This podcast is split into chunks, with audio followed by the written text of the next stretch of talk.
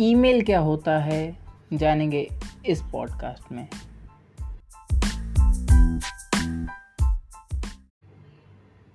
नमस्कार, मेरा नाम प्रिंस है और आप सुन रहे हैं मुझे करियर स्टडीज़ विद प्रिंस में।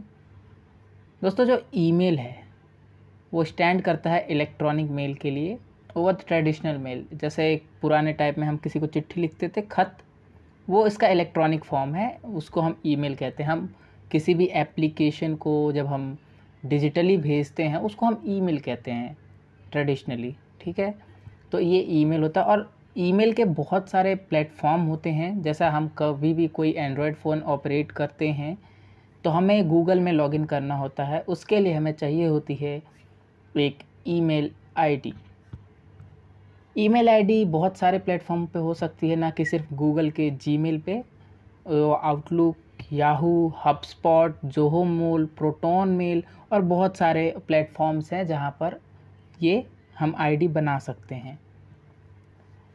तो अब आपका क्वेश्चन होगा वाई ईमेल राइटिंग ठीक है अकाउंट सब बना लेते हैं, यहाँ तक तो आई थिंक सबको आता है। वाई ईमेल राइटिंग मेरे को भी लगता था कि ये ईमेल राइटिंग इतना इंपॉर्टेंट क्यों है? बहुत प्रोफेशनल वर्ड्स में वर्ल्ड में इसको बहुत ज़्यादा इम्पोर्टेंस दी जाती है। हालाँकि मुझे कोई आइडिया नहीं था तो मैं एक इंटर्नशिप ज्वाइन करना चाहता था, मैं किसी से काम निकलवाना चाहता था, आप ये कह सकते हैं। तो मेरे को किसी ने सलाह दी कि, फ्रेंड्स, तुम ना उसको ईमेल भेजो। तो मैंने कहा, इससे क्या होगा, मैं डायरेक्ट इंस्टाग्राम पे उनको डीएम कर सकता हूँ। नहीं, तुम ईमेल भेजो और तुम भेजो, मैं डिज़ाइन करके देता हूँ। तो उन्होंने मुझे कुछ टेम्पलेट बेसिकली डिज़ाइन करके दिया। वहाँ मैंने थोड़ी बहुत एडिटिंग की जहाँ नेम है उनका रिस्पेक्टेड सर के नीचे रखा। काफ़ी कुछ चेंजेस किए। उसके बाद मैं चल दिया अपने इंटर्नशिप के लिए। क्योंकि वो जो मेल था वो काफ़ी इंटरेस्टिंग था। मुझे ये बात मुझे बाद में पता चली जिससे मेरे को वो इंटर्नशिप मिल गई। मैंने काम किया मैंने बहुत इन्जॉय किया। मैं नाम रिवील नहीं करूँगा। इंटर्न हाँ, जिन्होंने मुझे हायर किया था।